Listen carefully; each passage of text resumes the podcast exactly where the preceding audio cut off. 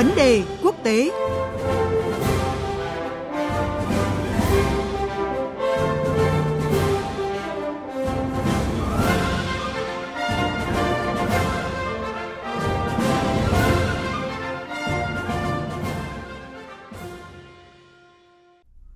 Quý vị và các bạn thân mến, hôm qua các ngoại trưởng Liên minh châu Âu đã họp khẩn tại Muscat, Oman, nơi các ngoại trưởng EU chuẩn bị có cuộc họp với ngoại trưởng các quốc gia thuộc Hội đồng Hợp tác Vùng Vịnh. Nội dung chính trong cuộc họp của các ngoại trưởng Liên minh châu Âu chính là thảo luận về cuộc xung đột Israel và Hamas, cũng như phản ứng của khu vực, trong đó có vấn đề viện trợ phát triển cho Palestine.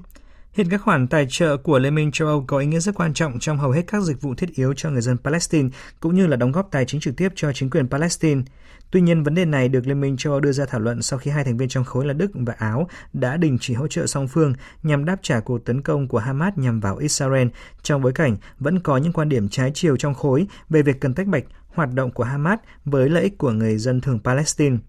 Vậy liệu cuộc xung đột Israel-Hamas có tạo nên bước ngoặt chính sách của Liên minh châu Âu với Palestine? Cuộc trao đổi giữa biên tập viên Thúy Ngọc với đại sứ Nguyễn Quang Khai sẽ phân tích câu chuyện này. Xin chào đại sứ Nguyễn Quang Khai ạ. À, xin chào biên tập viên Thúy Ngọc và quý thính giả Đài Tiếng Nói Việt Nam. Thưa ông, tại cuộc họp khẩn của Ngoại trưởng các nước Liên minh châu Âu ngày hôm qua, thì à, vấn đề được dư luận quan tâm đó là các khoản viện trợ của EU cho Palestine. Vậy thì các ngoại trưởng EU đã đưa ra quyết định như thế nào về vấn đề này ạ? Ờ, hôm qua, ngày 10 tháng 10, thì hội nghị khẩn cấp ngoại trưởng các nước Liên minh châu Âu EU thì đã ra một cái tuyên bố là trái với những cái viện trợ phát triển thì các cái viện trợ nhân đạo của EU cho Palestine trong đó có Gaza thì sẽ vẫn được tiếp tục. EU là cái nhà tài trợ lớn nhất cho người Palestine sống ở Gaza do Hamas kiểm soát, cũng như là ở bờ Tây thuộc chính quyền của Tổng thống Mahmoud Abbas quản lý. Khoản hỗ trợ này bao gồm các cái dịch vụ cơ bản, trợ giúp y tế và xã hội, lương công chức và các cái dự án phát triển. Đối với giải Gaza thì số tiền này được chuyển thông qua cơ quan cứu trợ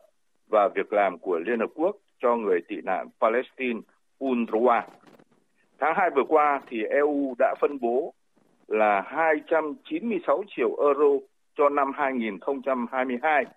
để giúp chính quyền Palestine trả lương và lương hưu cho nhân viên dịch vụ,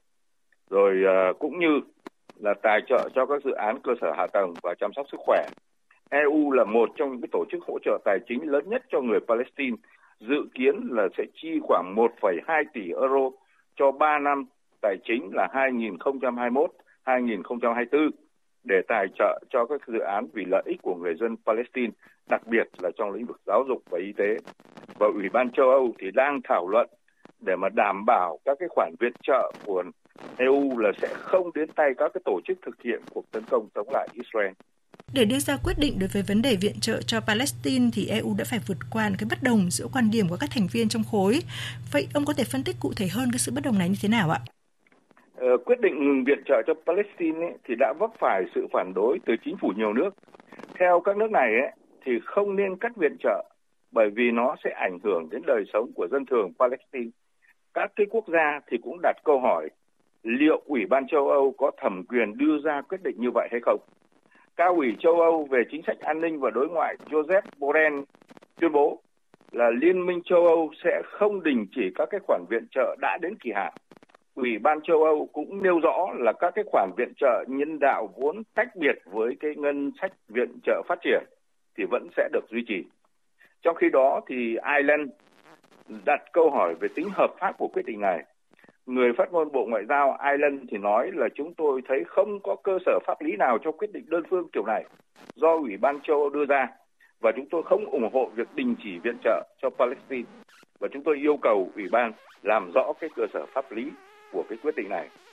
Tuy nhiên thì quyết định đình chỉ viện trợ phát triển cho người Palestine của Liên minh châu Âu ấy, thì cũng được một số nước trong khối EU ủng hộ. Trong đó thì có Đức, này, Pháp, Áo, Anh và một số nước khác nữa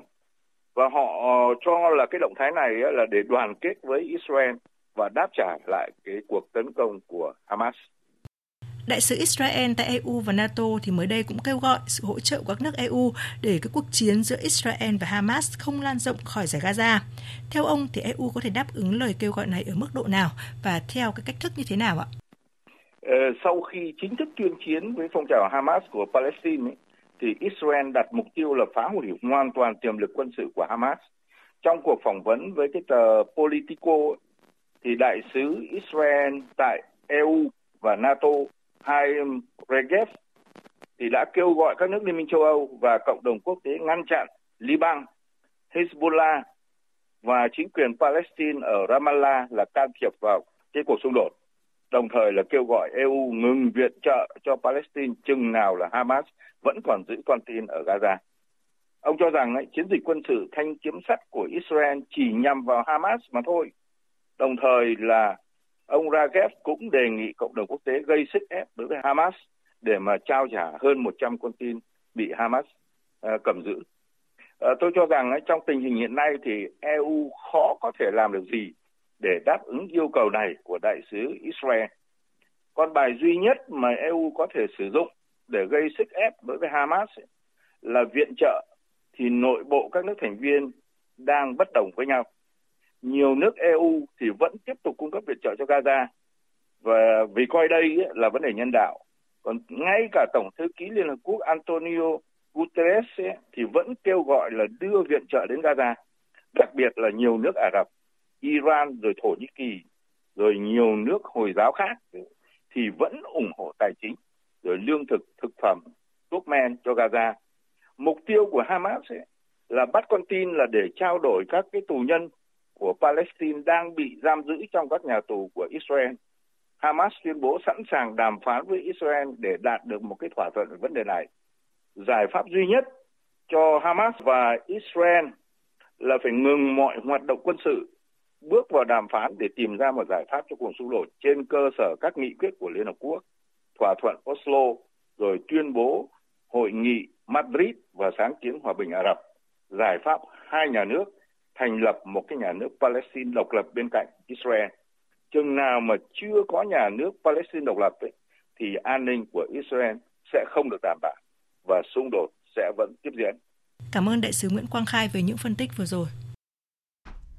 Thưa quý vị, thưa các bạn, các cuộc xung đột ở Israel và các vùng lãnh thổ của Palestine từ lâu đã là một vấn đề gây chia rẽ đối với Liên minh châu Âu. Mặc dù Liên minh châu Âu ủng hộ giải pháp hai nhà nước, song khối này vẫn gặp khó khăn trong việc tìm kiếm sự đồng thuận giữa 27 thành viên của mình. Và câu chuyện của Liên minh châu Âu một lần nữa, cuộc xung đột Israel-Hamas sẽ kéo theo nhiều hệ lụy, chứ không chỉ giới hạn ở phạm vi giải Gaza.